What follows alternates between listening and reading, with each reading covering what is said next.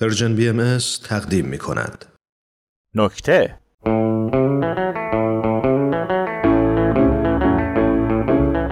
چند روز پیش داشتم انباری خونه رو تمیز می‌کردم که یه چراغ جادو پیدا کردم. طبق تجربه‌ای که از انیمیشن ها و فیلم ها داشتم با لبه تیشرتم تمیزش کردم تا آقا غوله ظاهر بشه. یه نفر که معلوم بود داره صداشو عوض می‌کنه تا مثلا ابهتش رو بیشتر نشون بده گفت نمالش فقط درشو بردار خودم میام بیرون. اونایی که دیدی از لوله میان بیرون یا کورن که سر چراغ به اون گشادی رو نمی‌بینن یا می‌خوان بگن بدنشون خیلی رو فرمه. ما از اوناش نیستیم.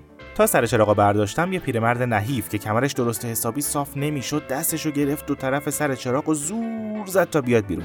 روپاش نمی‌تونست وایسه. سریع صندلی پیدا کردم و گذاشتم که بشینه. تا نشست و نفسش چاق شد گفت خواب بودی ما. گفتم شما مگه وظیفت برآورده کردن آرزوی مردم نیست؟ گفت بله ولی فقیرم ذلیلم حقیرم. در خدمتگذاری حاضرم اما به جان بچم ندارم. گفتم کولی بازی در نیار سه تا آرزو دارم. گفت می‌دونم نوکرتم هستم ولی به موت قسم این کف دست کرکم نداره. گفتم حالا شاید اصلا پول نخواستم بذار فکر کنم. گفت فکر کن نخوای. همتون اولش پریدم وسط حرفش گفتم پدر من یه لحظه دندون رو جگر بذار من تمرکز کنم. گفت باشه ولی تو تمرکز کردنات یه نگاه به سن سال منم بکن.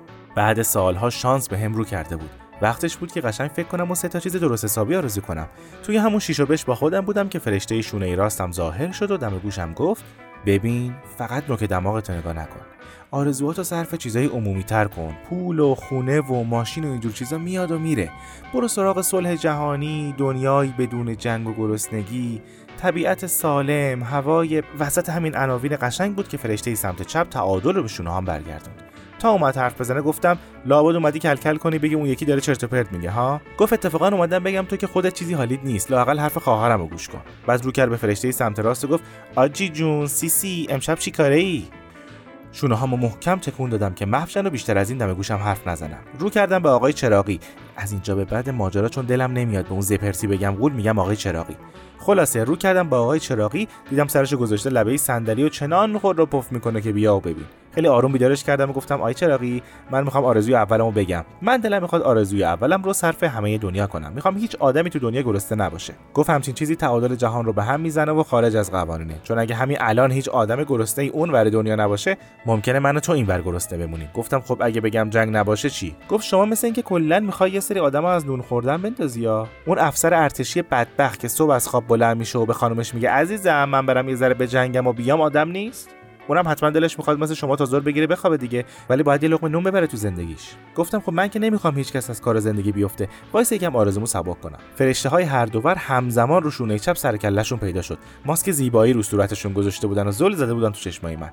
گفتم هیچ کاری نمی‌خواید بکنید؟ من که خیلی نسبت به این چیزا آگاهی ندارم ولی فکر کنم دقیقا یه همچین جاهایی باید با آدم کمک کنید یکیشون با دست به صورتش اشاره کرد که یعنی مگه نمی‌بینی ماسک گذاشتیم. بعدش با دستاش یه قلب درست کرد که فکر کنم در ادامه حرف قبلیش راجع به صلح جهانی و این چیزا بود. یکم دیگه فکر کردم گفتم آی چراقی به نظرتون امکان داره همه حق تحصیل داشته باشن؟ گفت حالا گیرم همه درس خوندن و دکتر مهندس شدن. این دنیا به شغلای دیگه احتیاج نداره. گفتم خب پس بیا یه کاری کن. حقوق زنان و مردان با هم برابر بشه. سرخ و سفید شد. لبشو گاز گرفت. گفت پسر جون تو خجالت نکشیدی جلوی من پیرمردی خواسته رو مطرح کردی؟ والا به خدا ما جلوی بابامون پامون رو دراز نمی‌کردیم. گفتم آخه آی چراغی من هنوز توی آرزوی اولم گیرم. خب حداقل یه کاری کن آب رادیاتور پراید هی کم نشه. گفت اگه من این کارو کنم می‌تونی بگی مثل قبل ماشینتو دوست داری؟ اینو یادت باشه عزیزم هیچ کس کامل نیست. یه ذره این ور اونور نگاه کردم دیدم دیگه چیزی به ذهنم نمی‌رسه. گفتم خیلی ممنون های چراغی که وقت گذاشتید. من دیگه آرزویی ندارم. می‌تونی تشریف ببرید تو چراغتون. یه دفعه یه بغزی اومد تو گلوش و گفت من دیگه نمی‌خوام برگردم تو اون تاریکی. افسرده شدم جون تو حالا اصلا شرایط روحیم به کنار. با این وضع کمرم دیگه می‌تونم توی اون لونه موش بمونم؟ گفتم اگه شرایط کمرتون خیلی وخیمه من توی خونه مستاجرم که دو تا اتاق داره. یه اتاقش لازم ندارم. شما بیا توش زندگی کن. گفت بخوام ماشینم ندارم. گفتم من روزا با مترو میرم سر کار. شما ماشین منو بردار کاراتو انجام بده. گفت حالا به نظرت همه اینا بدون یه گوشی خوب میشه؟ من اگه الان نرم توی اینستا چرخم با چهار نفر چت نکنم دیگه کی وقت کنم؟ خواهش می‌کنم حواست به اون افسردگی هم که گفتم باشه. گفتم راستش من خیلی اهل شبکه های اجتماعی و این چیزا نیستم. شما می‌تونید از گوشی من استفاده کنید. من اگه یه دونه از این معمولی هم داشته باشم که فقط زنگ بخوره کارم را میفته از روی صندلی بلند شد تا برگرده توی چراغش. اساسا نزدیکم شد و لپمو کشید. گفت پس من میرم وسایلم رو جمع و جور کنم شب برمیگردم پیشت. فقط تو رو خدا درشو نذار سرش که من بتونم راحت بیام بیرون. گفتم قدمتون رو چشم. من شامم درست می‌کنم تا تشریف بیارید. کمرش صاف شده بود و خبری از قوز چند دقیقه پیش نبود. وقتی همه بدنش رو تو چراغ جا کرد و فقط سرش بیرون بود گفت راستی اون دو تا فرشته رو لازم نداری؟